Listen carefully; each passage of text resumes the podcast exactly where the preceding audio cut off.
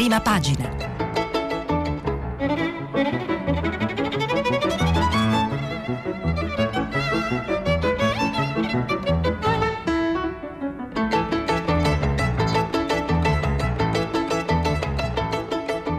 Questa settimana i giornali sono letti e commentati da Stefano Zurlo, inviato del quotidiano Il Giornale.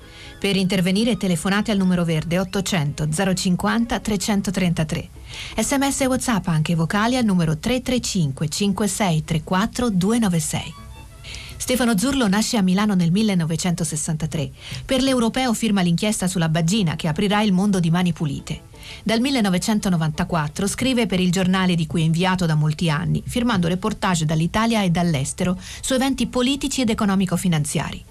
Ospite di programmi televisivi di approfondimento politico, dal 2004 affianca all'attività di giornalista quella di autore e conduttore televisivo. Tra i numerosi libri pubblicati ricordiamo Inchiesta sulla devozione popolare, vincitore del premio Corrado Alvaro, L'uomo sbagliato per Rai Eri, da cui è stata tratta l'omonima fiction per Rai 1, L'ardimento, racconto della vita di Don Gnocchi con la prefazione del Cardinal Martini, edito da Rizzoli. Gli ultimi, entrambi per Baldini e Castoldi, sono Quattro colpi per Togliatti 2019 e il recentissimo Libro nero della magistratura del 2020.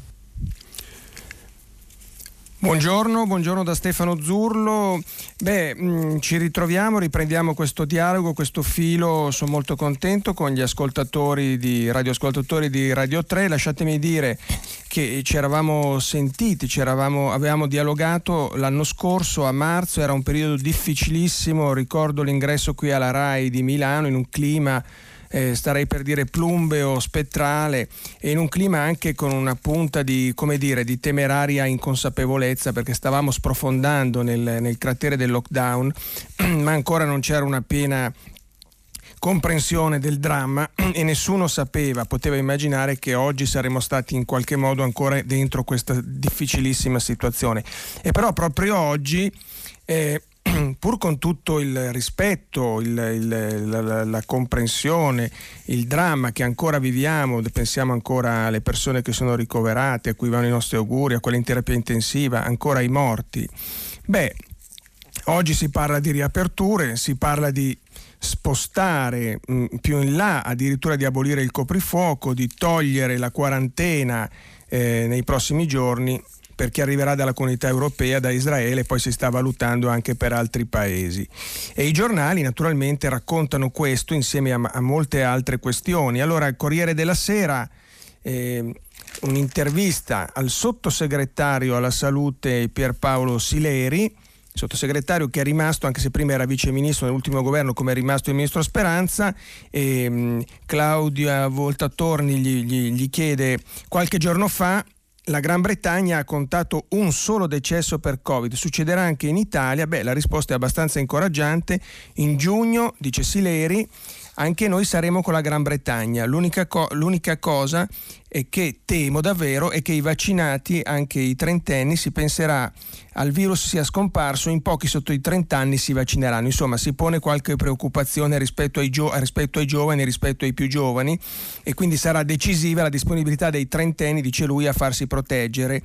E, e però, insomma, il il, il, clima che lui descrive è, mo, è, è molto più positivo. Insomma. Eh, capisco le persone, bisogna ricominciare a fare una vita normale, eh, anche qui un messaggio di, di, di, speranza, ma direi di ragionevole speranza. Serve ancora pazienza per due, tre settimane. Aspettare che si concludano le vaccinazioni di tutti gli over 80 e che si arrivi a 30 milioni di italiani coperti con almeno la prima dose di vaccino. Eh, l'intervistatore, ripeto, Corriere della Sera di oggi, gli chiede cosa dobbiamo fare nel frattempo continuare a rispettare le regole, mantenere la mascherina, rispettare il distanziamento, pulire sempre le mani, non assembrarsi, soprattutto questa sarà davvero la cosa più importante. E poi fa un esempio molto pratico, che forse ci serve più di tanti discorsi, se sono al bar a prendere un caffè e intorno molte persone, finito il caffè devo rimettere la mascherina per proteggermi. Esattamente quel che eh, quando ricordavo eh, marzo dell'anno scorso non era così chiaro perché appunto si procedeva in ordine sparso. E quindi abbiamo un clima eh, così mh, mm, eh, cautamente direi positivo. Eh, sempre il Corriere della Sera ci, ci, ci, ci, racconta però i problemi, le difficoltà che ci sono. Eh, L'Unione Europea non rinnova con AstraZeneca, eh, quindi insomma siamo in questa situazione di, di, di braccio di ferro che va avanti. E, mm, dal farmaco sono previste 7 milioni di dosi entro fine giugno, saranno le ultime.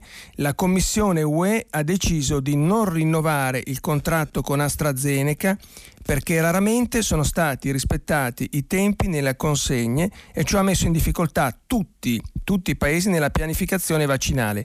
La rottura era nell'aria ma non dovrebbe condizionare troppo le tempistiche del raggiungimento del target di immunità di gregge che l'Italia, ecco qui torniamo su questo discorso dell'immunità di gregge di cui abbiamo parlato, di cui avete sentito eh, direi quasi tutti i giorni negli ultimi mesi, anzi nell'ultimo anno, il, target dell'immunità di gregge che l'Italia ha fissato al 60% entro fine luglio e all'80% a settembre. La disponibilità delle fiale sarà copiosa nei prossimi mesi e atteso a giorni anche l'ok dell'EMA, l'Agenzia Europea del, del Farmaco, eccetera, eccetera, eccetera. E ancora dal Corriere eh, però beh, purtroppo ancora, ancora eh, c'è chi continua a morire, eh, una, una, persona che ricordiamo che è scomparsa in queste ore, il professor Giarda, l'avvocato Angelo Giarda che era uno dei più famosi penalisti italiani, uno dei più famosi avvocati d'Italia, difese Stasi come titola il Corriere della Sera oggi nell'articolo di Luigi Ferrarella, pagina 7, difese Stasi ed è autore di libri, di commenti, di commentari, come si dice, di procedura penale su cui hanno studiato generazioni, generazioni di studenti, eh, difesi, eh, racconta Ferrarella, l'avvocato Alberto Stasi nel processo per il delitto di Chiara Poggi a Garlasco, ehm, degli, oggi tutti si riempiono la bocca di Strasburgo e dell'impatto delle sentenze della Corte europea di diritti dell'uomo, ma già 30 anni fa, quando la, per, la Corte europea per i diritti dell'uomo era per, quelli, era per tutti una perfetta sconosciuta, Giarda ne faceva studiare le decisioni ai suoi allievi universitari sulla rivista internazionale dei diritti dell'uomo, percependo l'importanza che avrebbe via via assunto scardinando eh, su principi essenziali molti sistemi giuridici nazionali. E, ehm, e però eh, purtroppo negli, nelle ultime settimane, negli ultimi giorni, eh, in cui racconta Ferrarella la sua Inter con, eh, vince, vinceva lo scudetto, eh, purtroppo è stato colpito dal virus ed è scomparso. E questo per, per, per, mm, ci spiega quindi questo clima eh, anche complesso che viviamo in questi giorni, questa situazione, eh, come possiamo dire, ibrida, da una parte il timore il timore di, di, di, eh, di, andare troppo avanti con le aperture, dall'altra però il paese che spinge, che vuole, che vuole assolutamente uscire da questa situazione così difficile e così precaria. Da questo punto di vista vi segnalo su Domani, quotidiano di Stefano Feltri, un approfondimento molto interessante, molto critico naturalmente come nello stile di questo giovanissimo quotidiano, ehm, eh, a prima pagina, tutta pagina, perché non guariremo a chi vanno i fondi sanitari. Le riforme radicali promesse da Speranza con foto, grande foto, lasciano il posto a investimenti modesti nel piano nazionale eh, che accompagna il Recovery Fund. A pagina 2, a tutta pagina, anche qui la rivoluzione mancata della sanità dopo il Covid. Un, mm, eh, mm, si fanno molti discorsi no? eh, rispetto al Recovery Fund e quindi poi a tutti i piani che sono, stanno scattando, dovrebbero iniziare con ingenti investimenti, sappiamo una cifra vicina ai 200 miliardi di euro toccherà l'Italia Italia e una parte toccherà alla sanità. Ma, ma Giovanna Fagionato e Davide Maria eh, De, Luca eh, fanno un po' le pulci a questo discorso sul comparto sanità. Il sistema sanitario è il nostro bene più prezioso quando a partire dallo scorso settembre il ministro della Salute Roberto Speranza ha iniziato a parlare del futuro della salute in Italia, non ha lesinato sulle espressioni grandiose. L'arrivo delle risorse del Recovery Fund è il desiderio generale di vedere riformato un sistema sanitario che aveva appena dovuto affrontare una pandemia da 120.000 morti sembravano già giustificare le aspettative più radicali.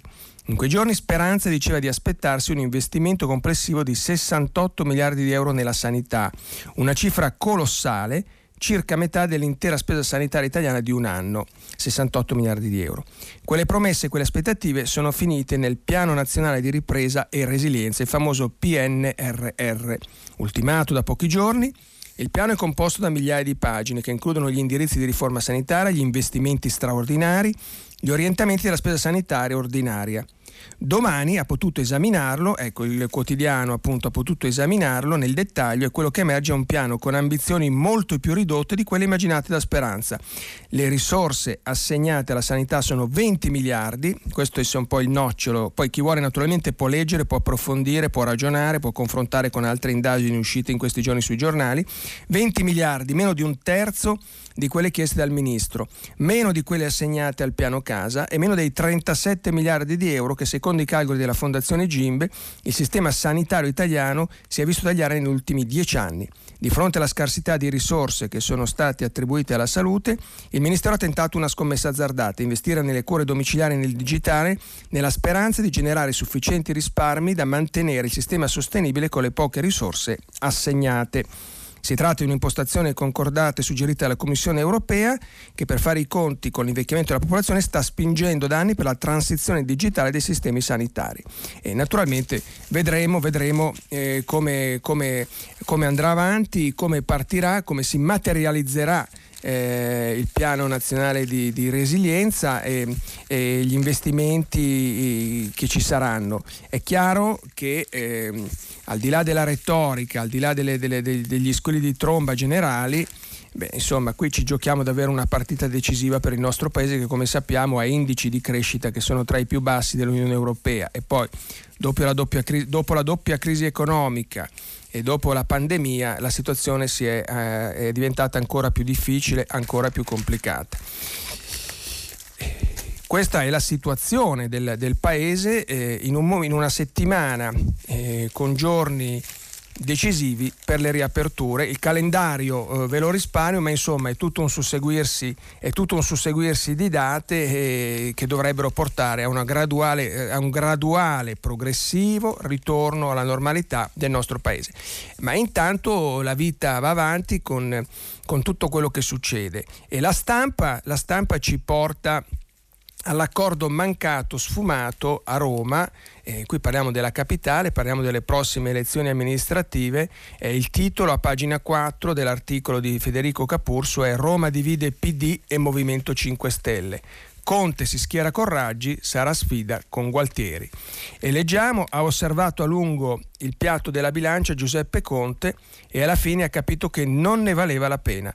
Roma doveva essere sfilata dal patto con il PD per le prossime amministrative e la candidatura a sindaco di Nicola Zingaretti, questo è il punto, ormai non poteva più essere avallata. La fuoriuscita incontrollata di notizie su un accordo tra Conte e il governatore del Lazio aveva minato il percorso, l'operazione avrebbe spaccato il partito, consegnato la regione Lazio al centro-destra, portato Virginia Raggi lontano dal movimento e alimentato una campagna elettorale durissima tra PD e Movimento 5 Stelle, picconando le fondamenta ancora fragili dell'alleanza. Macerie.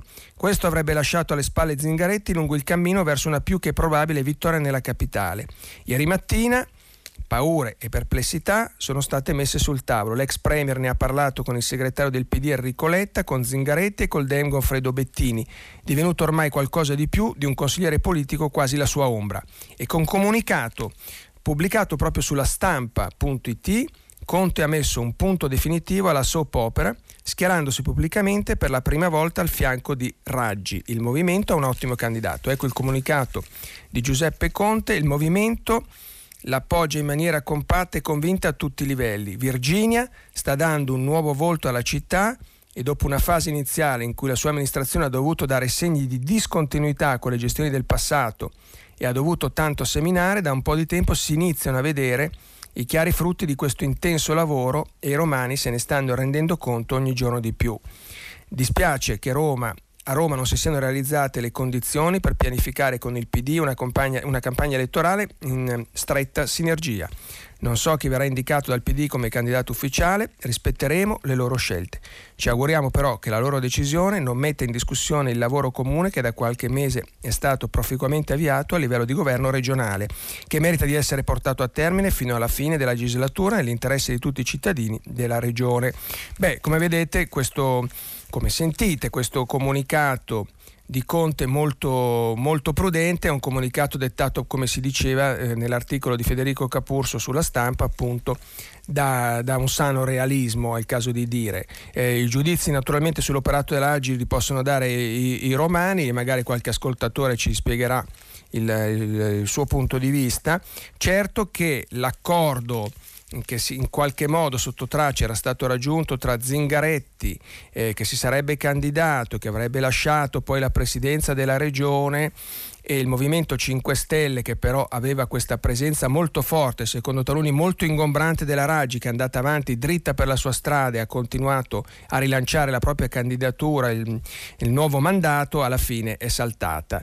Alla fine è saltata perché si è capito, almeno dal punto di vista della, dell'alleanza ancora iniziale tra un PD eh, con i suoi problemi e i 5 Stelle che a loro volta si stanno ancora affidando, siamo ancora in una fase di transizione proprio a Conte eh, che fa fatica a, a, far rilevare, a far emergere la propria leadership tra eh, minacce, eh, veti, ricorsi giudiziari, un groviglio insomma di, di problemi, alla fine questo, questo, questo, accordo è saltato.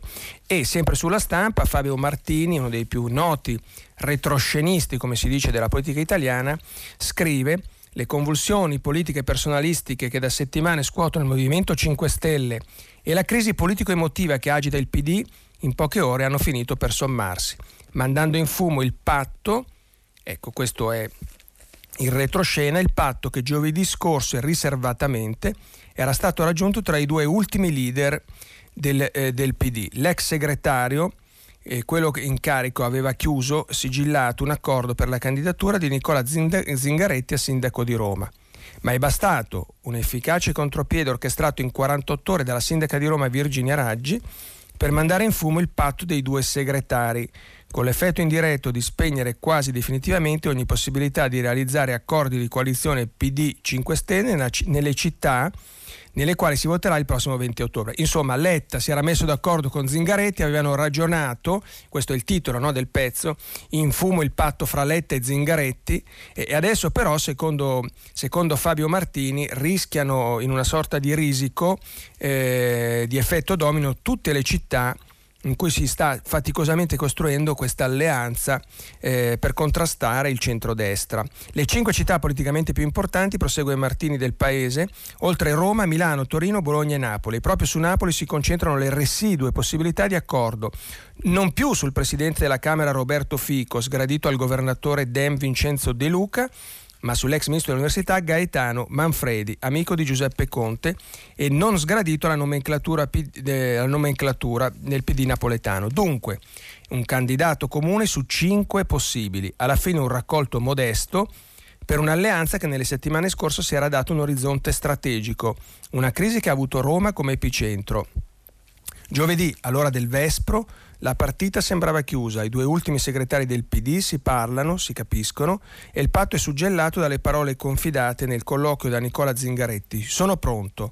Il PD ha finalmente il candidato giusto per la sfida del Campidoglio. Enrico Letta sorride. Un pressing come quello esercitato in queste settimane per convincere Zingaretti in vita sua non l'aveva mai fatto.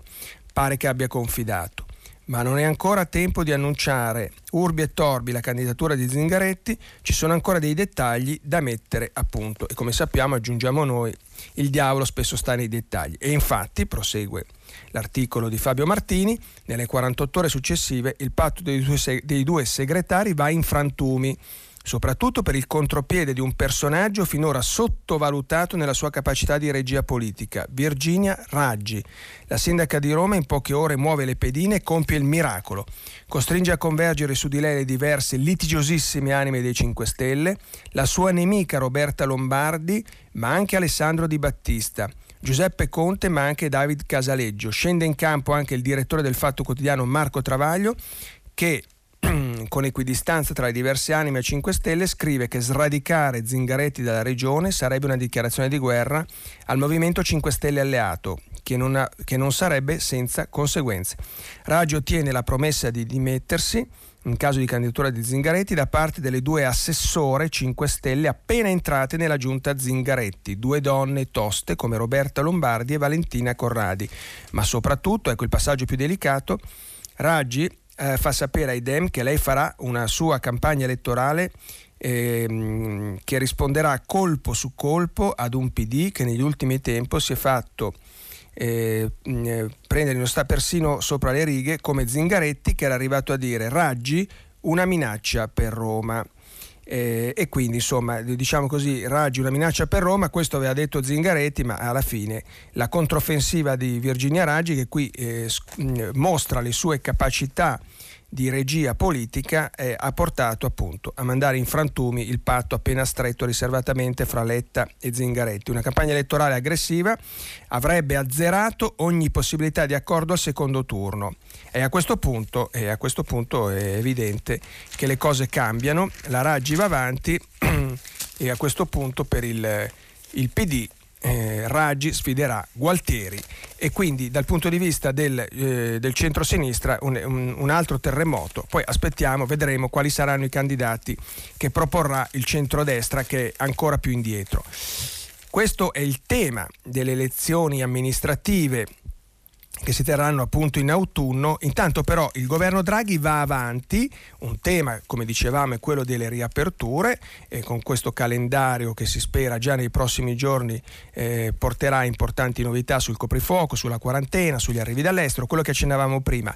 Ma un altro cantiere oltre a quello generale che abbiamo accennato prima della sanità nell'ambito del Recovery Fund, beh, è quello delle riforme della giustizia. Le riforme della giustizia sono eh, un altro punto decisivo, importantissimo, eh, di cui parliamo, boh, non so, da 20 anni, da 30 anni, da sempre. Riforme della giustizia, Cartabia apre il cantiere, scrive su Repubblica, pagina 2, Liana Milella. Ecco, Repubblica eh, apre proprio su questo tema. Oggi i giornali aprono un po' in ordine sparso che punta sulle amministrative, come ha fatto appunto la stampa che peraltro è per prima raccolto sulla sua edizione online il comunicato di Conte, chi apre sul, sul, su, sui temi legati alla sanità, chi come Repubblica giustizia via alla riforma. E Liana Milella ci fa, mh, fa, il punto. Liana Milella è una delle più note croniste giudiziarie d'Italia. Da quando ha messo piede in via Renula il 13 febbraio, la giurista Marta Cartavia ha perseguito un obiettivo fondamentale, condurre in porto il prima possibile le riforme della giustizia che valgono l'1% dei miliardi del recovery. Ci sono molti studi, aggiungo io, che mh, mm, ci dicono che eh, una seria riforma solo della giustizia civile, ad esempio, dovrebbe valere 1-2 punti del PIL, oggetto di infiniti convegni, dibattiti, discussioni almeno negli ultimi 15-20 anni. Ma proprio delle riforme della giustizia civile, della giustizia penale, del CSM, e dell'ordinamento giudiziario dipenderà, proprio da queste riforme, dipenderà l'arrivo dei fondi europei. Ecco, attenzione a come vengono legati i temi. Niente riforme, niente soldi. Se, eh, se questo è il, il gol, ne consegue la strategia di Cartabia che rispetto a una maggioranza che tutto è fuorché unita sulla giustizia ha evitato di esasperare i contrasti tra PD e 5 Stelle da una parte e il centrodestra dall'altra perché lo scopo è portare a casa le riforme entro la fine dell'anno, riservandosi tre mesi anziché i 12 inizialmente previsti per scrivere e far approvare i decreti attuativi. E insomma si corre e bisogna cercare una composizione tra anime eh, molto diverse dentro la maggioranza di questo governo quasi di unità nazionale. Di occasioni di rissa ce ne sono state molte. L'ordine del giorno eh, sulla presunzione di innocenza, l'obbligo dell'assenso del GIP sulla richiesta dei tabulati fatta dai PM, la commissione d'inchiesta sulla magistratura, le palesi divergenze sulla prescrizione, in una parola la voglia di garantismo del centrodestra e anche quella di buttar giù le riforme dell'ex guardasigilli Alfonso Bonafede. Cartabia non ha raccolto una sola provocazione, ha incontrato tutti i parlamentari che chiedevano un appuntamento, ma ora è il momento di stringere. Per questo venerdì 30 aprile, quando ha incontrato i capigruppo, maggioranza del Senato per chiudere sul processo civile, Cartabia ha fatto una raccomandazione tutta politica. Abbiamo scadenze imposte dal recovery che non possiamo tradire. Il senso di responsabilità deve guidare ognuno di noi nella gestione parlamentare. E ha dato il buon esempio. Ha fermato lo scontro in aula sulla prescrizione, assumendosi la responsabilità dei futuri emendamenti. Ha nominato tre commissioni di rinomati giuristi che in meno di due mesi hanno elaborato gli emendamenti ai testi di Bonafede, ai quali Cartabia eh, non ha dato lo schiaffo che il centrodestra chiedeva, buttare a mare i suoi disegni di legge, che invece sono i testi base da cui partire per cambiare il CSM e la giustizia penale e civile. Lo stesso invito a mettere da parte le divergenze, Cartabia si appresta a ripeterlo proprio oggi, quando avrà di fronte i capigruppo della Camera per affrontare il piatto più litigioso della giustizia, quello del processo penale.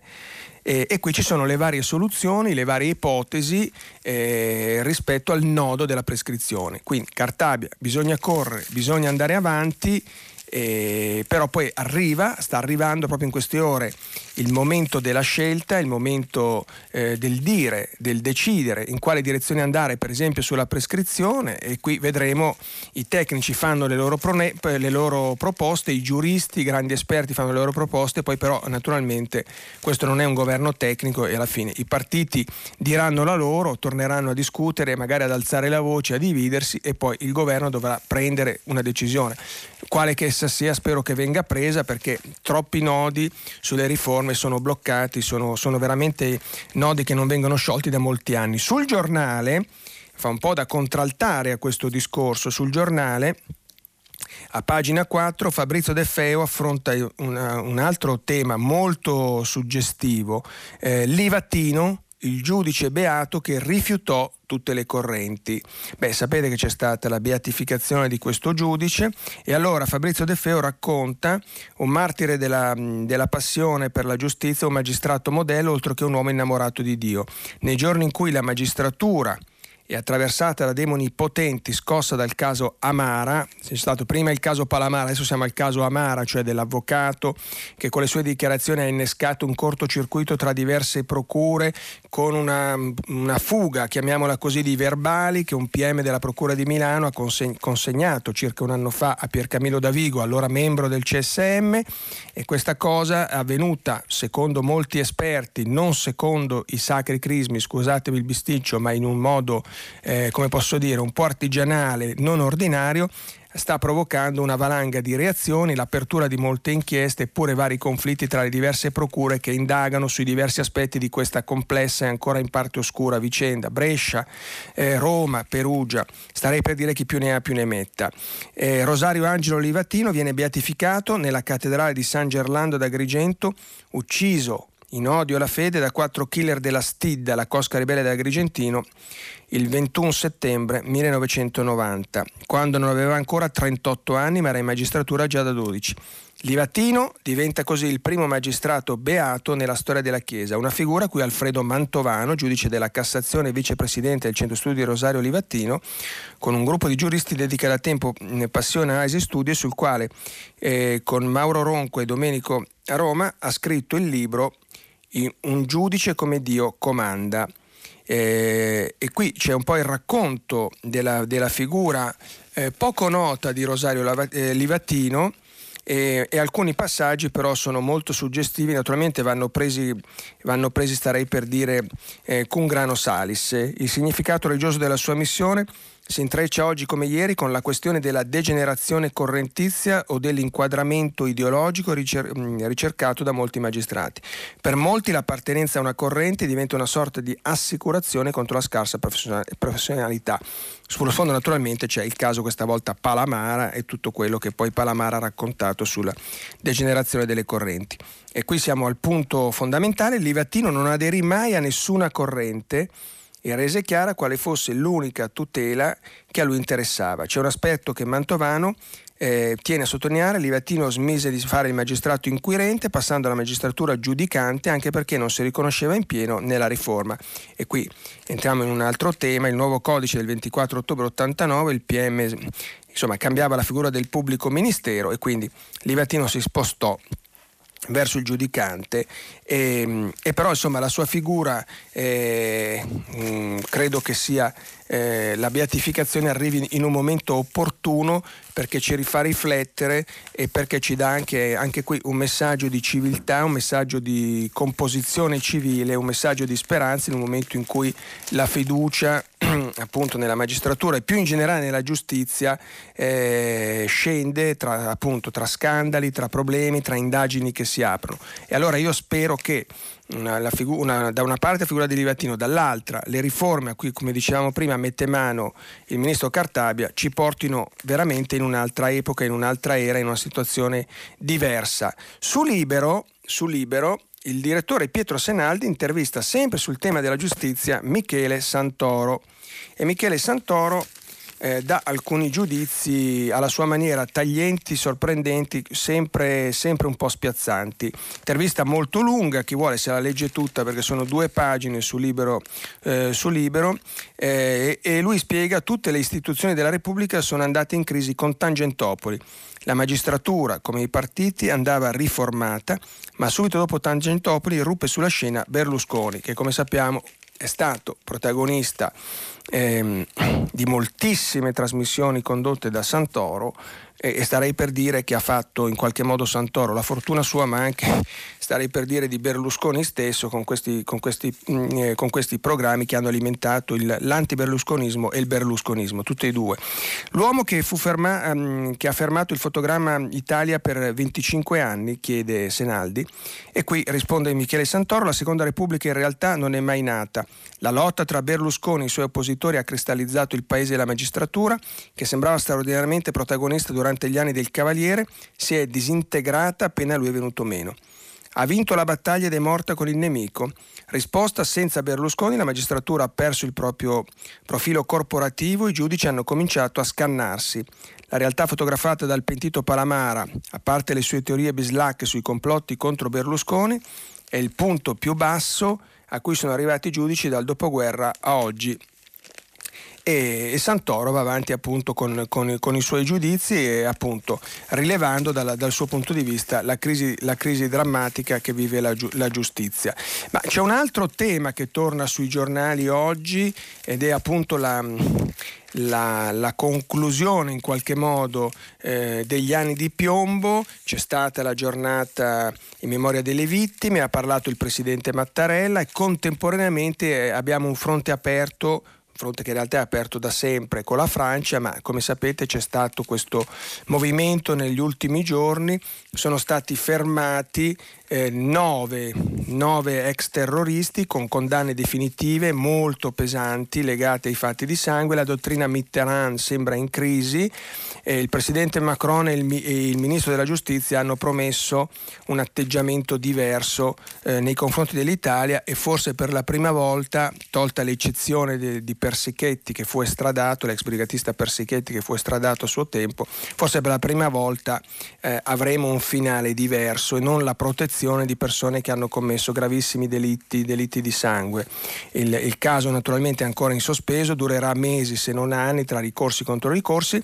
Eh, Walter Veltroni su Repubblica eh, però eh, eh fa una, una, una lunga intervista di Stefano Cappellini, torna su questo tema del terrorismo ehm, e racconta un po' di quello che di, così fa un po' una sorta di cronistoria di, di, quegli anni, torna sul delitto Moro, uno dei grandi enigmi eh, della, della storia della Repubblica, e racconta Moro fu ucciso dalle BR, ma qualcuno lavorò perché, perché, quello fosse l'esito. Non bisogna essere dei dietrologi, categoria alla quale non appartengo, ma neanche dei fessi. Viene rapito l'uomo cerniera della vita politica italiana nel giorno in cui doveva dar vita alla maggioranza che comprendeva il PC per 55 giorni si apre la trattativa ed è chiaro che in quello spazio si infilano soggetti vari e quei soggetti sono in primo luogo, come raccontato anche da tutti i miei intervistati, perché sul tema anche Veltroni ha scritto un libro, eh, le due grandi potenze che avevano entrambe nel mirino la prospettiva della solidarietà nazionale e del compromesso storico. Gli USA perché non volevano il PC al governo e l'URSS perché non voleva che la linea Berlinguer di sganciamento dal blocco sovietico avesse successo. Poi c'è anche la P2, quel grumo di potere oscuro.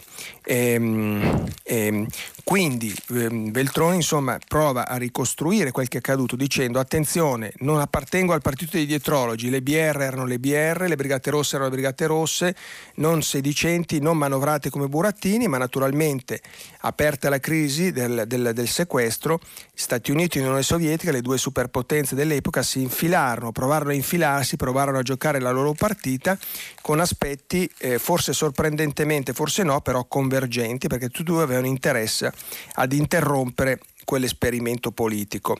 Eh, le Brigate Rosse, prosegue Veltroni, erano le Brigate Rosse, non erano le sedicenti o le cosiddette BR. In quella definizione ci fu anche un tentativo di autoassoluzione. Una parte dei brigatisti veniva dal mito della resistenza tradita che ha attraversato la storia comunista. Prospero Gallinari, per esempio, era uno di questi. Beh, posso aggiungere appunto i racconti di, di, alcuni brigatisti, per esempio da Reggio Emilia, dove si raccontavano che il, qualche vecchio partigiano aveva consegnato loro quasi simbolicamente in una sorta di passaggio dal loro punto di vista di staffetta, aveva consegnato eh, fucili, pistole, come dire, continuate la resistenza che è stata tradita eh, negli anni.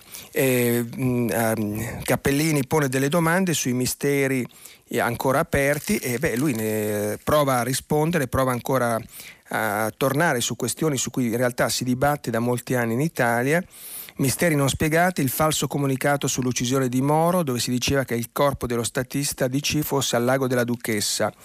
Eh, risponde Veltroni, un comunicato fatto da un esponente vicino alla banda della Magliana è diffuso il giorno in cui viene scoperto il covo BR in via Gradoli. Quel covo, chiede Cappellini, fu scoperto a causa di infiltrazione d'acqua provocata ad arte. Non solo, risponde Veltroni, la polizia aveva precedentemente setacciato il palazzo e bussato alla porta del covo, nessuno aveva aperto, se n'era andata. Può essere che i brigatisti decisero di bruciare il covo o forse lo fece qualcuno al posto loro. In entrambi i casi abbiamo la prova che quando si dice che il, si sa tutto di quegli anni non si sostiene il vero. Poi c'è l'incredibile vicenda, mh, mm, prosegue Cappellini, della seduta spiritica in cui parteciparono alcuni illustri professori, tra cui Romano Prodi, e che diede l'indicazione Gradoli, poi girata agli inquirenti. Lei ci crede?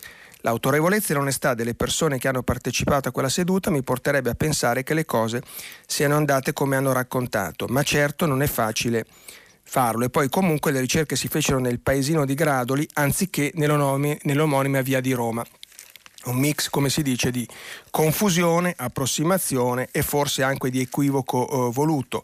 Dal mio punto di vista posso dire che ho sempre pensato che, che, quello della seduta spiritica fosse un modo per coprire una fonte, forse dalle parti dell'autonomia, che aveva invece dato un'indicazione precisa su via Gradoli, che appunto fu poi ulteriormente fraintesa. E qui veniamo anche al, al nodo in qualche modo politico. Il presidente Mattarella chiede che tutti i latitanti siano assicurati alla giustizia. Ha senso mandare in prigione persone che 40 anni dopo sono molto diverse da quelle che militarono nella lotta armata? Pensiamo appunto a, a Pietro Stefani, condannato per il delitto del commissario Calabresi avvenuto nel maggio, esattamente nel maggio, quindi il mese in cui siamo ora, del 1972. E qui proprio sul delitto Calabresi, dice Veltroni, ho molto apprezzato le parole di Mario Calabresi, figlio del commissario ucciso a Milano nel 72. Le parole in cui non invoca la galera per i colpevoli, ma chiede eh, verità, mi fanno pensare all'esperienza sudafricana eh, dopo l'apartheid. Verità, verità in cambio di clemenza. Eh, beh, è un tema, anche questo è un tema molto, molto importante, verità in cambio di clemenza, pensiamo appunto alla, alla commissione che animò il Sudafrica, naturalmente in un contesto molto diverso dopo l'apartheid, e però credo che ci siano ancora, senza fare appunto i dietrologi, senza impiccarsi a verità contorte, a complotti, ci siano ancora degli elementi che dovremmo provare ancora a chiarire eh, e che sarebbe importante appunto eh, far uscire dalla nebbia proprio per sviluppare il, il paese. E qui torna su ancora eh, Veltroni in conclusione su uno dei, degli altri, chiamiamoli misteri. Eh, a, dice siamo, paese, siamo, stati un paese a sovranità limitata, chiede Cappellini, fino all'89 senza dubbio, dopo cambia tutto. E infatti, miracolo, dal covo di via Montenevoso a Milano spuntano le carte del sequestro Moro nascoste nell'appartamento.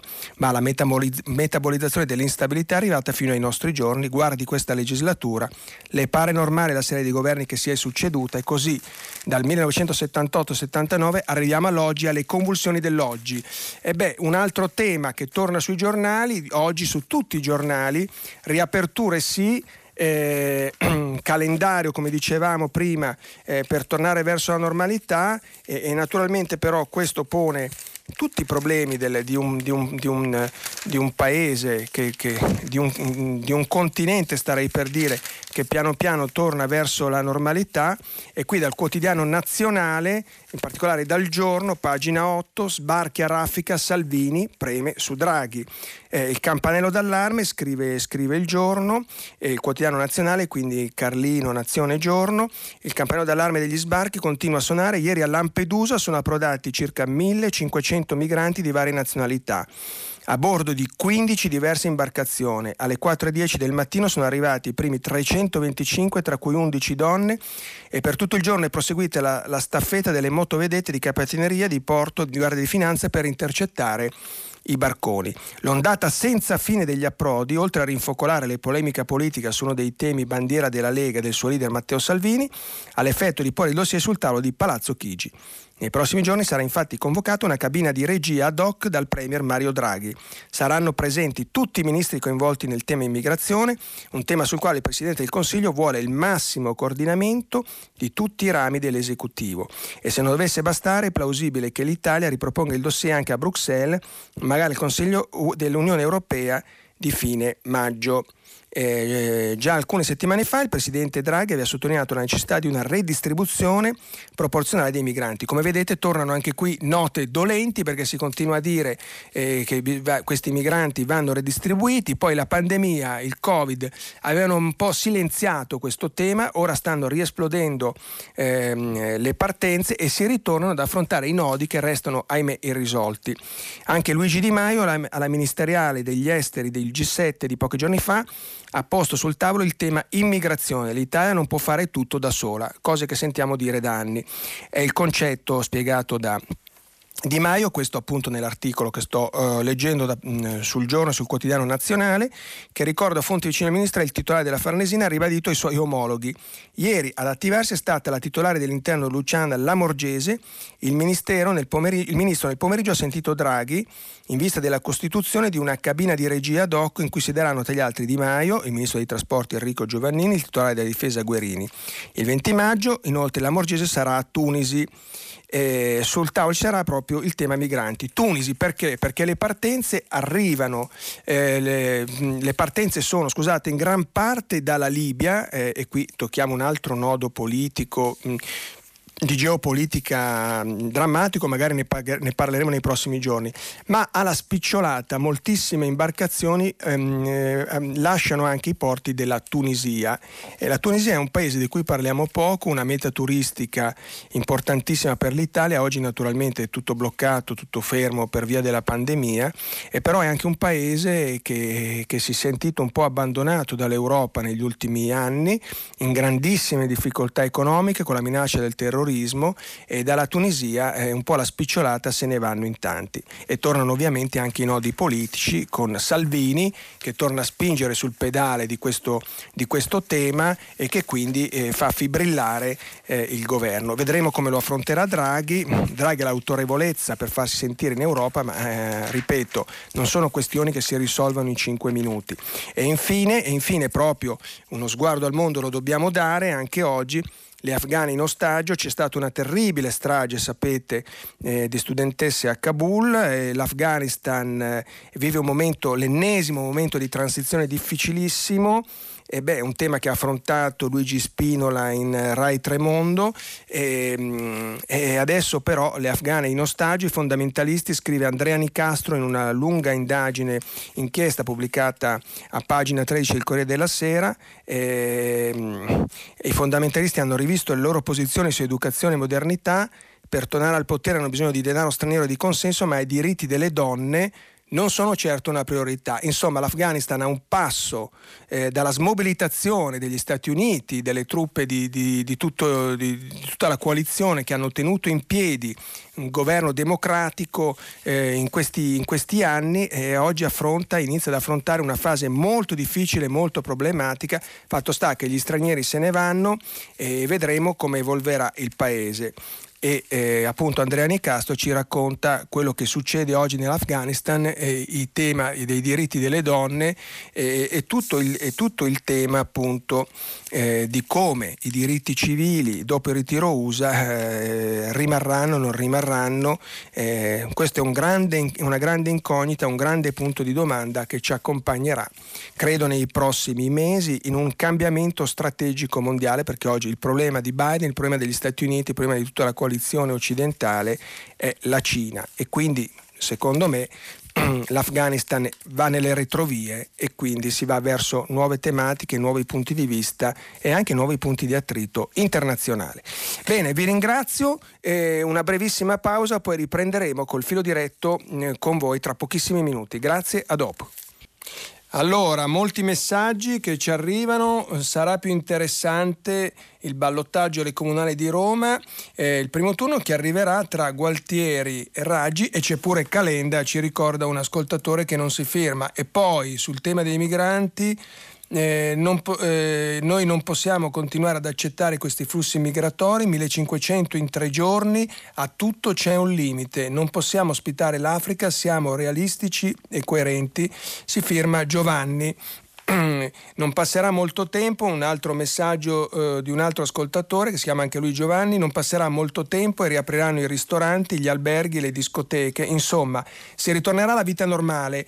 Quelli che non torneranno più sono i 120.000 morti, persone scomparse che hanno varcato la soglia dell'ignoto e che mancheranno ai loro cari, trascurate da tanti politici e giornalisti eh, intenti ad aumentare il consenso tra coloro che hanno avuto eh, danni economici dal Covid. Come dire, eh, c'è chi ha pensato solo al tema delle riaperture e si è disinteressato di chi eh, non ha pensato a chi purtroppo moriva. Io in apertura ho ricordato l'avvocato Giada perché è uno dei più famosi avvocati italiani scomparso proprio in questi giorni. Ma ascoltiamo le vostre telefonate. Pronto? Eh, buongiorno, mi chiamo Stefano, chiamo da. Buongiorno, eccolo. Mi permetto anch'io di associarmi al ricordo dell'avvocato Giada che ho conosciuto solo come studioso, insomma, però mi è dispiaciuta molto questa notizia. Eh, certo. Io però le, mh, mm, le, dico questa cosa, ho sentito che il ministro Cartabia ha detto senza riforme niente soldi e io dico che è un grande passo avanti perché la magistratura è da 30 anni, forse anche di più, che dice che per fare delle riforme efficaci ci vogliono degli investimenti. Ora eh, non è la stessa cosa, però è già un passo avanti la consapevolezza, o quantomeno legare questi due fatti, i soldi, gli investimenti e le riforme. L'unica perplessità che ho al momento, è, o meglio la perplessità, il timore, è che il ministro, che pure è un ministro tecnico, ma di un governo politico, anzi tecnico, insomma non si capisce bene, mm-hmm. poi decida alla fine di fare delle riforme, eh, purché siano delle riforme, per avere i soldi e eh, si scordi di tenere conto dei punti di vista, dei tanti punti di vista di, delle persone che su queste riforme poi ci vivranno, cioè o meglio che saranno insomma, dire, influenzate da queste riforme. Non nel senso che bisogna accontentare le persone influenzate dalle riforme, i magistrati, gli avvocati, gli imputati, eccetera, eccetera, ma nel senso che secondo me l'ascolto e il confronto dei punti di vista anche della vituperata Associazione Nazionale Magistrati, che non è fatta solo da Palamara, Ferri e compagnia, sarebbe una cosa importante. E lei immagino ha capito come la penso io. E ultima certo. cosa rapidissima, lei ha parlato molto di giustizia penale, di prescrizione, eccetera. Io faccio il penalista, quindi si figuri. Immaginavo, immaginavo. Sfondo una porta aperta, però io... Lei da dove chiama?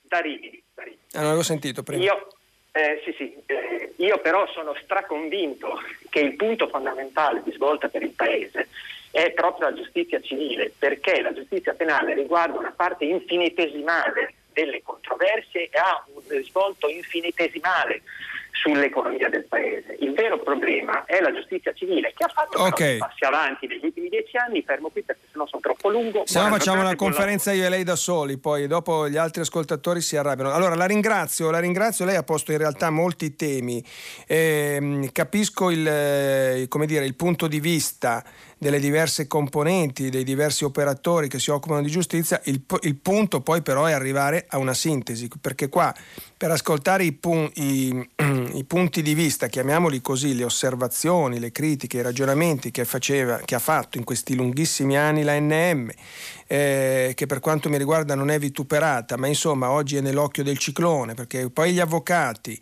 e poi, e poi gli uni e poi gli altri alla fine non si, non si, è arrivati quasi a nulla, si sono fatti infiniti eh, tentativi di riforma, si sono messi tanti cerotti qua e là in modo discontinuo, in modo confuso e talvolta in modo anche contraddittorio, con il risultato che abbiamo un sistema giudiziario che fa molta fatica ad andare avanti.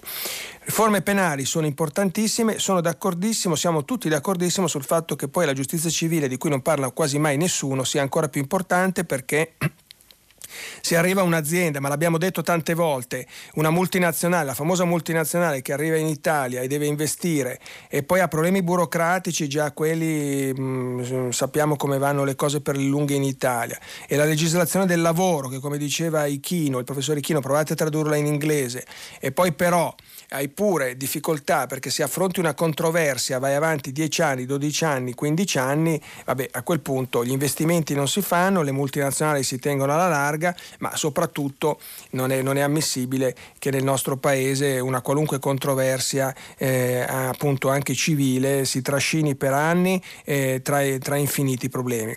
Eh, investimenti in cambio di soldi, insomma, vuol dire che siamo arrivati, si spera, eh, perché l'Europa ci sta col fiato fiato sul collo, siamo arrivati a un momento in cui alcune scelte in un modo o nell'altro devono essere fatte. E io aggiungo, credo, che per le vicende note che sono accadute negli ultimi anni in Italia, alcuni veti siano caduti e ci sia la possibilità, e questo non vuol dire però far fuori le ragioni degli uni e degli altri, però c'è una possibilità eh, più alta che non prima di svolgere, di sviluppare alcune riforme. Ci sono responsabilità di tanti soggetti che in questi anni si sono in qualche modo messi di traverso, secondo me, e hanno bloccato queste riforme che oggi devono essere fatte.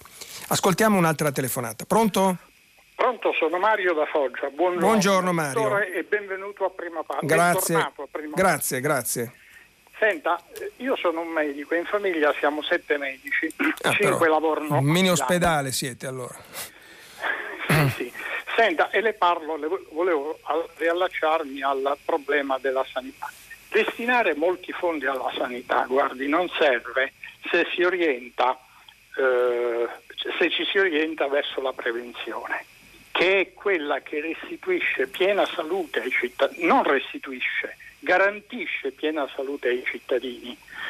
Noi per esempio, guardi, abbiamo il 40% dei bambini preobesi e obesi. A 40 anni saranno diabetici, avranno una serie di complicanze inevitabili e ci verranno ospedali e eh, interventi mirabolanti, ma alla fine non avranno della salute, saranno dei cocci riparati. Quando si capirà che effettivamente bisogna riorientare l'obiettivo sulla prevenzione, e questo, che, e questo richiede anche pochi soldi. Poi per gli anziani sarebbe molto più importante, scusi il paragone irriverente, il tagliando periodico per evitare l'urgenza. Con questi piccoli accorgimenti, glielo dico sulla scorta di un'esperienza cinquantennale, si risparmierebbero tanti soldi e si restituirebbe veramente salute ai cittadini. Lei che cosa ne pensa? Non è il caso di avviare un dibattito anche su questo, sui giornali, voi che siete in pratica in un certo qual modo informate l'opinione. Allora, allora, la ringrazio per il tema, anche se anche lei pone un tema molto complesso che ci porterebbe via, via ore di discussione. Però eh, sul, fatto che, allora, sul fatto che servano risorse, però mi pare che non ci siano dubbi, quindi eh, meglio 20 miliardi di 10, se io direi anche mh, mm, ce ne fossero ancora di più sarebbe meglio perché comunque le esigenze sono, sono moltissime, sono molteplici e, ehm, e, quindi i soldi servono. Poi naturalmente i soldi però bisogna, bisogna, saperli, bisogna saperli spendere il tema della prevenzione che lei pone è un tema molto, molto delicato, molto importante e proprio sul tema rispetto ad esempio alla pandemia, quindi io stringo molto rispetto a quello che lei dice perché lei ha parlato addirittura dei bambini eh, preobesi che poi vanno verso l'obesità e che poi avranno costi sociali, diventeranno un costo sociale altissimo per tutta l'Italia eh, nei, nei, decenni, negli anni, negli anni successivi. Beh, ehm, anche rispetto per esempio al tema della pandemia, eh, io segnalo per esempio oggi, sempre su Repubblica, eh, un'intervista a Francesco Zambon, ex ricercatore dell'OMS, quindi l'Organizzazione Mondiale della Sanità, che si è dimesso dopo le polemiche mh, eh, per il, il ritiro del report che aveva fatto sui piani pandemici.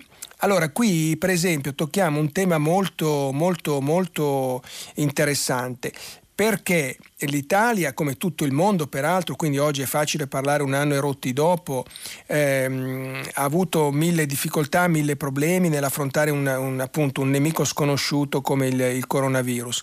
Ma l'intervista di Zambon eh, ci fa riflettere perché, eh, perché, appunto lui in questo report ufficiale, poi ritirato, chi vuole leggerà l'intervista appunto su Repubblica di oggi sulla pandemia, eh, dice e racconta che tra l'altro tutto quello che lui scrive è oggetto di un'inchiesta della Procura di Bergamo in pieno svolgimento, come l'Italia eh, si è arrivata impreparata, e qui tocchiamo il tema della prevenzione, cioè con il non aggiornamento, addirittura la mancanza di piani pandemici eh, di fronte all'emergenza eh, del virus. Poi uno può dire d'accordo, ma era un nemico sconosciuto, è un nemico che è arrivato all'improvviso o quasi, anche se anche su questo punto qualche mese, qualche settimana l'abbiamo avuto, eh, insomma di attesa e lo stato di emergenza fu, ricordate, dichiarato dal governo Conte il 31 gennaio dell'anno scorso e però Zambon ci racconta eh, appunto la, la, trascuratezza, la sciatteria, il ritardo eh, nel presentare, nello scrivere, nel, nello svolgere, nel dare spessore a questi piani pandemici.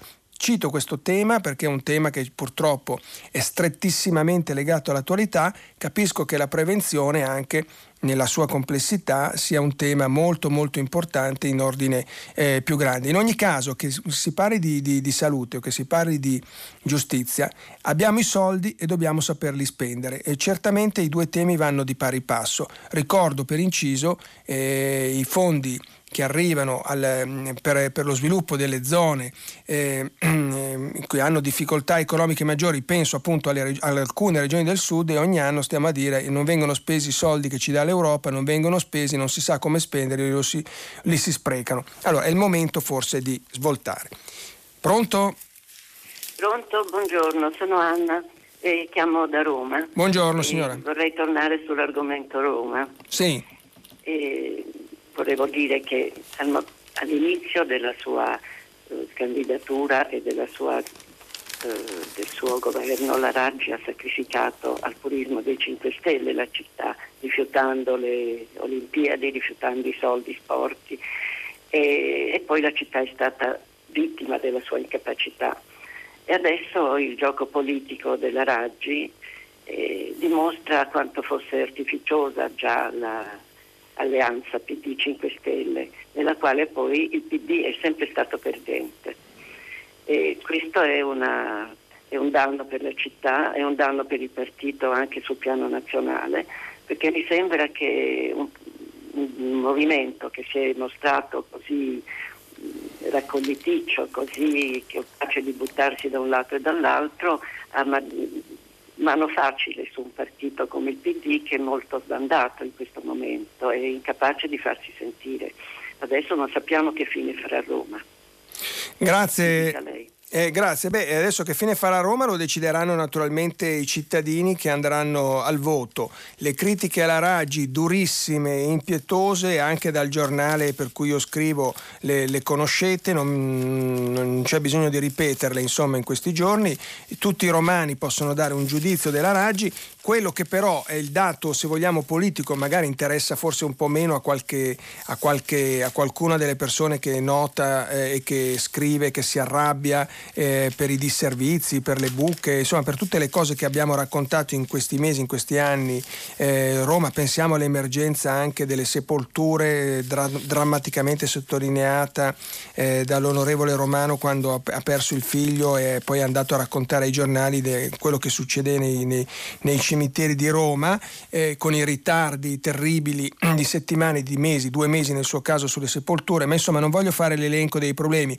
Quello che sottolineiamo oggi è il tentativo di accordo che era stato raggiunto eh, tra Zingaretti, Letta e in qualche modo anche con Conte eh, per varare una possibile alleanza alle future amministrative tra primo e secondo turno con una convergenza che poteva andare, avrebbe potuto andare in direzione Zingaretti e la Raggi eh, è stata molto abile, secondo molti giornali, nel fermare, nel contrastare, nell'orchestrare una campagna di risposta a questa candidatura. Fatto sta che questo patto è saltato e questo patto rischia di far saltare possibili alleanze eh, di una eh, appunto di possibili alleanze tra PD e 5 Stelle che in realtà stanno cercando di ridisegnare eh, a livello nazionale una, un accordo, un raccordo.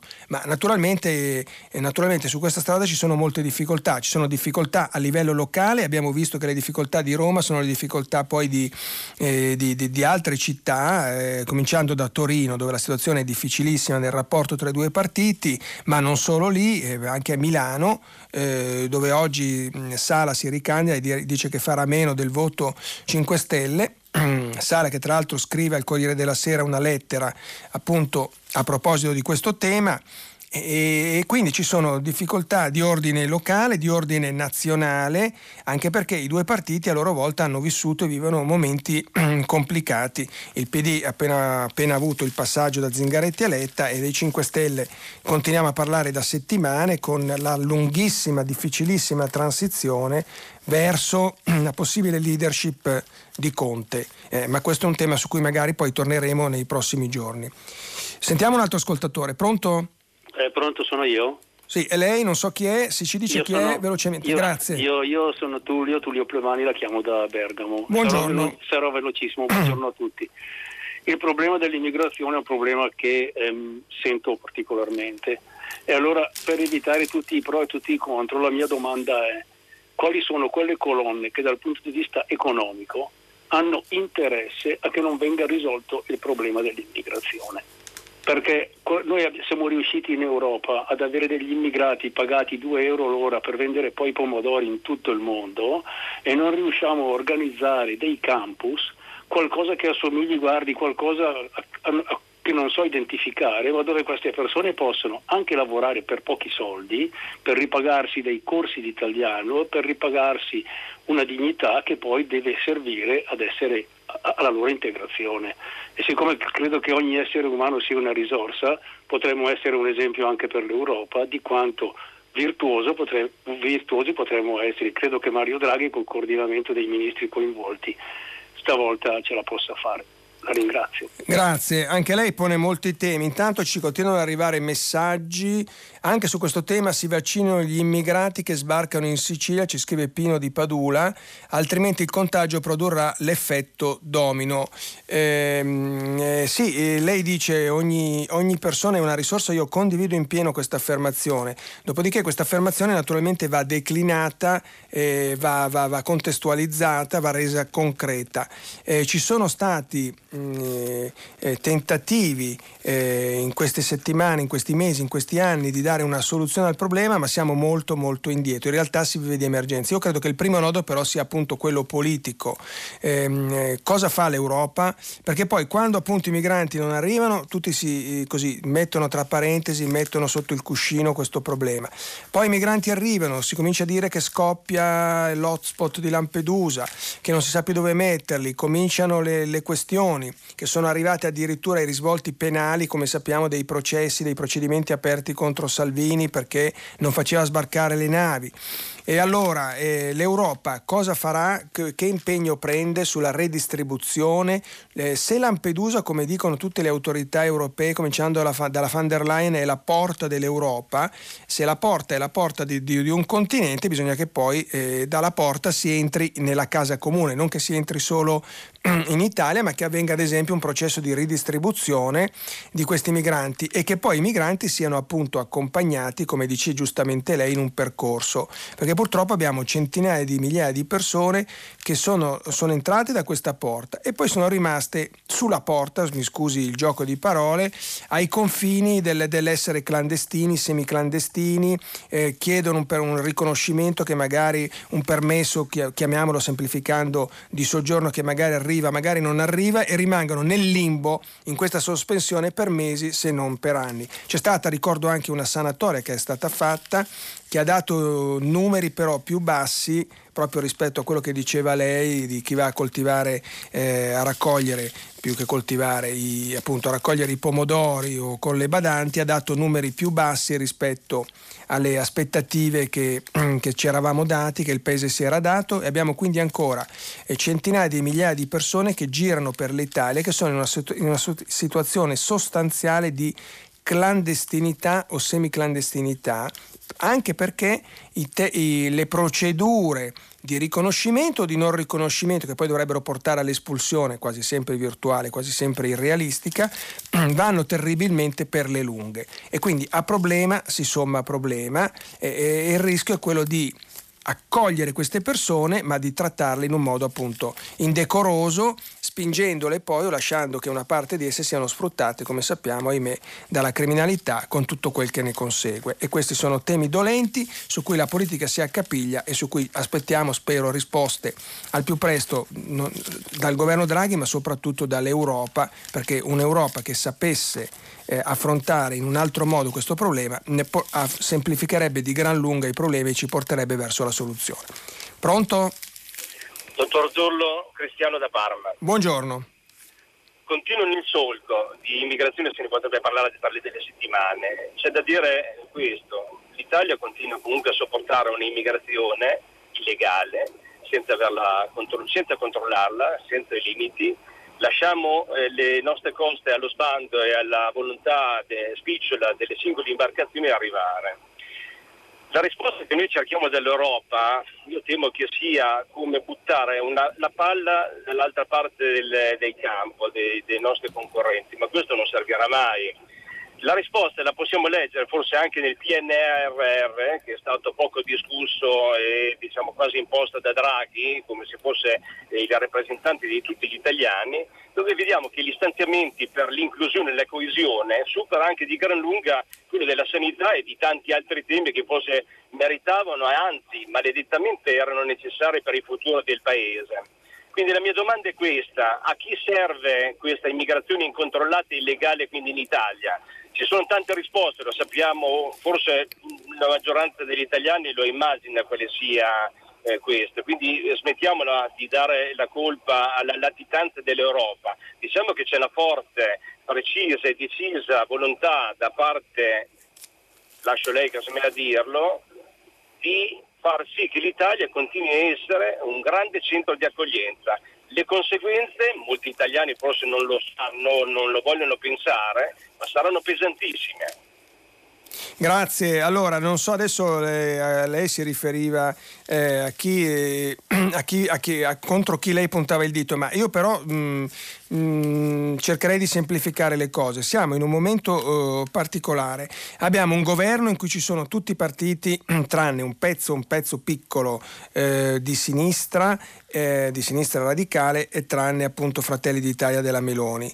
Allora voglio dire, è il momento di, eh, secondo me, invece che alimentare ulteriori polemiche che tanto si alimentano già da sole, non c'è bisogno che siamo noi a, a provocarle, a suscitarle, beh è il momento invece, siccome abbiamo un Premier che come abbiamo detto gode di grandissima autorevolezza in Europa, ehm, che è stato governatore europeo della Banca Centrale Europea, che col famoso whatever it takes ha cambiato la storia direi dell'Europa e del mondo negli ultimi anni, beh forse è il momento che faccia sentire la sua voce, eh, alzi la voce, alzi il telefono come sta facendo ad esempio anche sul tema dei vaccini e costringa l'Europa a prendere una posizione più chiara, non perché deve risolverci i problemi, tutti i problemi dell'Europa, i problemi che noi abbiamo, eh, un, alcuni tipi di cultura eh, su cui io credo di condividere quello che implicitamente voleva dire, cioè una sorta di liberi tutti dentro tutti senza problemi, senza distinzioni, eh, quando lei parlava di un'immigrazione illegale. Eh, su questo io sono d'accordo. È anche vero però è anche vero che eh, il, eh, non è che si risolve il tema dell'immigrazione mettendo eh, non si sa bene quale, quale, quale, quale, blocco che non si può mettere o, o, o buttando eh, o, così risolvendo in qualche modo militare che poi non si può nemmeno ben fare, non, non, non nessuno vuol fare eh, i problemi che ci sono. E I problemi sono complessi perché appunto dobbiamo parlare del problema della Libia eh, che occuperebbe una puntata di prima pagina da solo, eh, anzi più di una.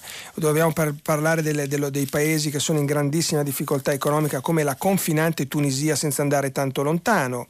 Eh, pensiamo a quello che succede appunto in Afghanistan perché ogni tanto troviamo le barche piene di afghani, ne abbiamo accennato prima, perché se uno non ha speranze, non ha futuro e teme l'arrivo l'arrivo di un governo eh, che non rispetterà i diritti fondamentali, prende la, la, prima possibilità che ha, se ne va e prova a scappare verso l'Occidente e verso l'Italia.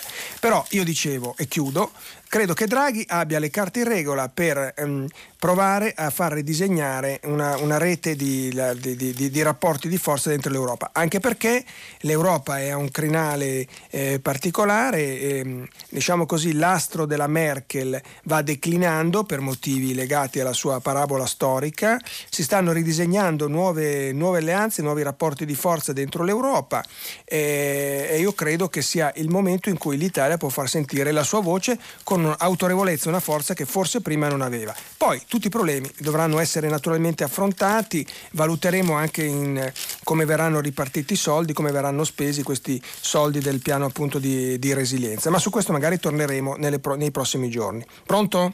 Pronto, buongiorno, Maria Venezia. Buongiorno. Allora, sul, sul, sul problema della, della immigrazione, io ho vissuto parecchio in Francia e sono stata a contatto con eh, ho conoscenti anche tunisini. Ecco, e ho parlato con loro negli ultimi anni dopo che è stata instaurata la democrazia. E quello che loro, parlando appunto degli sbarchi dei giovani tunisini che vengono in Italia a cifre altissime per pagarsi i passaggi, la reazione soprattutto era rabbia. Rabbia perché, per esempio, loro, cioè questi, la comunità tunisina di Francia, manda soldi a casa loro, tutti hanno voglia di tornare a casa, vogliono costruirsi una casa. Per esempio, uno, uno dei nostri amici sono sei anni che non riesce a costruirsi la casa perché il sistema, cioè il settore dell'edilizia è completamente eh, inesistente, si può dire, perché nessuno vuole fare l'operaio, perché nessuno vuole fare il muratore. Allora, pensavo anche, e questo è un esempio, ehm, c'è anche il, il, problema che se si continua così la, la, Tunisia che ha raggiunto la democrazia possa perderla. Mi dicevano eh, trop de liberté tue la liberté, troppa libertà uccide la libertà. E perciò la cosa importante è che non si muovano di là, o se no che vengano sul tipo del modello francese col Marocco. Cioè ha, eh, la Francia ha fatto col Marocco un accordo cioè possono, i, i, i, marocchini possono in Francia una professio, raggiungere una professionalità con un accordo col Marocco per cui dopo tornano, tornano a casa perché la cosa importante non è tanto, ne parliamo di integrazione, ma che loro costruiscano casa loro, costruiscano il loro paese, aiutino il loro paese. E questo io penso che sia una cosa che l'Europa deve considerare vogliono venire, non vengano pagando 5.000 euro per un barcone che magari affonda, trovino altre strade, vogliono una professionalità, vogliono impararla, vengano, gliela diamo e poi tornano a casa loro e lavorano a casa loro e costruiscono il loro paese. Grazie, vedo che il tema dell'immigrazione è centralissimo nelle, nelle, chiamate, nei messaggi, negli sms che ci arrivano oggi. E, ehm, eh, la Tunisia, eh, ne, ne, parlavo prima, sono stato molte volte in Tunisia, ho provato a raccontare, a descrivere un paese, pensate cosa sta accadendo col turismo, in ginocchio perché il turismo si è bloccato. Sul fatto che molti vogliano tornare o desiderino tornare o, o, o debbano essere aiutati a tornare a casa loro, aiutiamoli a casa loro, no? Si diceva anche da parte di Renzi e di molti politici, è un dato di fatto Come poi questo però si declini in concreto, questo è un grande problema, perché poi eh, spesso appunto gli aiuti arrivano poco, arrivano male, non vengono, non vengono spesi bene, poi ci sono le difficoltà legate ad ogni, ad ogni singolo paese.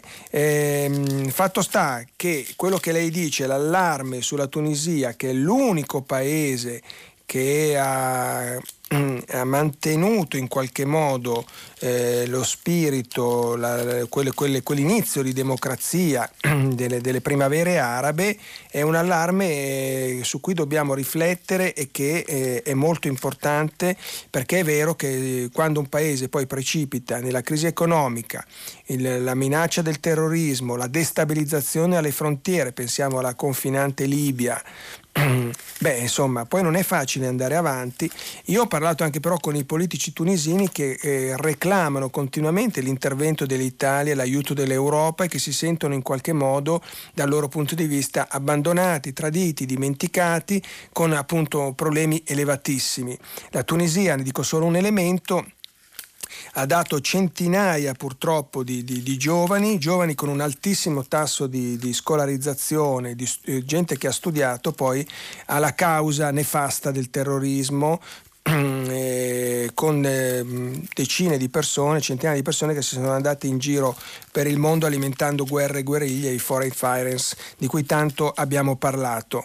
Eh, c'è poco da fare, bisogna continuare a, a, dialogare, bisogna anche sapere imporre, certo, dei, dei, programmi in cui si danno dei fondi che poi vengono spesi in un certo modo, che possono dare dei risultati, che sono legati in parte, questo sono d'accordissimo con la nostra ascoltatrice, sono legati poi a programmi precisi che riguardano la scuola e che riguardano le professioni con grandi possibilità.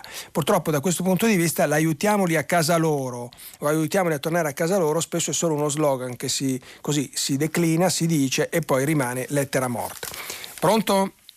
Sì? Buongiorno, Buongiorno. con chi parlo? Sono Daniela, telefono dalla Val d'Aosta. Prego. Ho volevo agganciarmi alla telefonata del mio collega di Rimini. Io sono un medico e sono stata docente di psicologia, di psicobiologia fino a che non sono andata in pensione qui in Val d'Aosta. Sì. Eh, ecco, eh, volevo concentrarmi un attimo sul problema della medicina preventiva, che poi sarebbe anche in parte quello che, di cui si continua a parlare, la famosa medicina del territorio, medicina del territorio, che però secondo me non è ben compresa.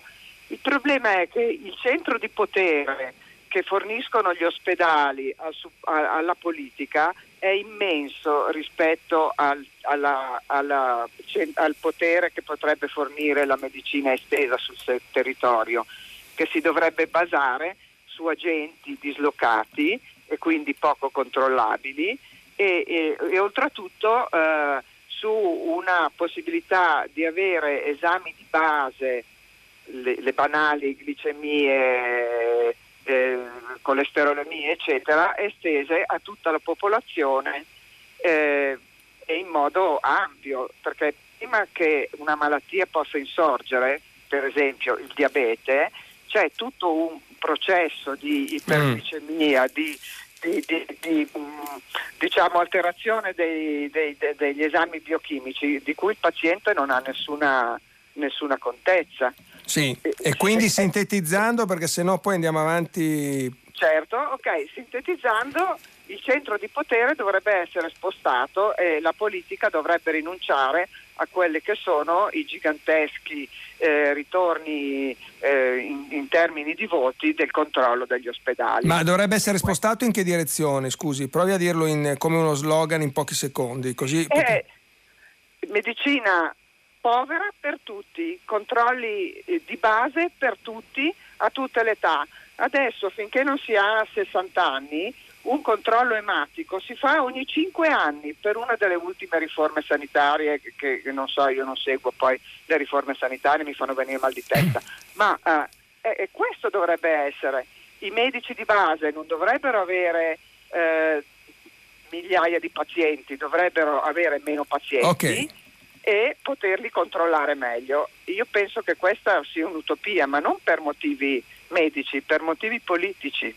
Grazie, grazie. E, come vedete il tema ci porta in tante, in tante direzioni. Eh, medicina del territorio è uno dei temi più discussi di questi mesi, c'è molta critica e autocritica, pensiamo a quello che è successo in Lombardia, eh, anche quindi con una rivisitazione, eh, devo dire, che va fatta con, sul filo dell'umiltà e della riflessione profonda, raccogliendo gli, gli esperti a, a ragionare su come eh, riparare agli errori commessi, soprattutto però prendere nota di quello che è accaduto per avere poi una sanità eh, che, funzio- che, funzioni meglio. Certo il tema della prevenzione è un tema colossale perché oggi anche con l'invecchiamento poi abbiamo esplosivi costi sociali eh, che forse, forse io non sono un esperto, quindi poi il tema ci porterebbe veramente molto lontano, magari ci torneremo anche su questo nei prossimi giorni, forse una parte dei problemi può essere non dico disinnescata ma anticipata con una prevenzione rispetto anche appunto agli esami, agli screening di cui parla- si parlava prima. Però sono temi molto intricati e molto complicati. Io mi limito a ricordare quello che ho già accennato prima, che sul tema anche ad esempio banalissimo ma ahimè ahimè decisivo del, del, della, della, della, dei piani pandemici che avrebbero dovuto essere predisposti dall'Italia come chiesto dall'Europa come chiesto ripetutamente dall'Organizzazione Mondiale della Sanità, l'Italia è arrivata male, impreparata e in modo raffazzonato, con, eh, aumentando poi i problemi quando il disastro è esploso a febbraio dell'anno scorso. Eh, velocissimi, pronto? Pronto, buongiorno. buongiorno. Eh, dottore, io mi chiamo Clorinda, telefono da Sessa Urunca, provincia di Caserta. Ok, eccola. Vorrei fare una domanda a lei, eh, espressione della stampa italiana, ehm, circa eh, Rosario Livatino. Sì. Eh, e, e vorrei chiedere subito la mia domanda, cosa si sta facendo per prosciugare l'ambiente culturale entro cui la mafia è diventata potente e prospera. A me, eh, io ho assistito a tutta la funzione eh, nella, nel Duomo di Agrigento, la deposizione della camicia intrisa di sangue di Rosario Livatino, eh, deposta in una teca e mi sono fatta questa domanda se a un certo punto effettivamente non lo abbiamo trasformato in un santino, perché eh, praticamente non si sta facendo nulla, eh, ma persino con la legge La Torre nella pratica la vediamo, questa legge è rimasta una promessa, manca trasparenza. Cosa si sta facendo? Perché la comunità okay, okay.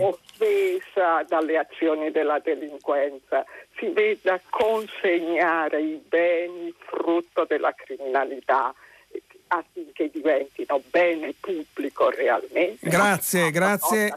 La ringrazio perché siamo in chiusura, sono rapi- purtroppo pochissimi secondi, anche lei pone un tema colossale. Beh, però mi sembra che nella lotta a Cosa Nostra, poi lei parla delle, delle confische, i sequestri, eh, però mi sembra che nella lotta a Cosa Nostra non siamo più all'epoca di Livatino. Mi pare che di passi in avanti adesso obiettivamente con tutte le difficoltà e con tutti i problemi che abbiamo, però se ne siano stati fatti e ne siano stati molto importanti e mi sembra che persone come Livatino, martiri eh, eh della lotta a Cosa Nostra, eh, l'esempio che ci hanno dato ma anche quello che ci hanno lasciato non sia stato eh, trascurato, non sia stato buttato via. Questo non significa che non ci sia molto da fare, gli arresti continuano, le questioni continuano, però credo che siamo in, un, in, una fase diversa. A volte se ne parla meno e questo è rischioso perché i problemi rimangono, ma comunque pensiamo al vertice di Cosa Nostra, quasi tutti, quasi tutti associati, come si dice, alle patrie galliere.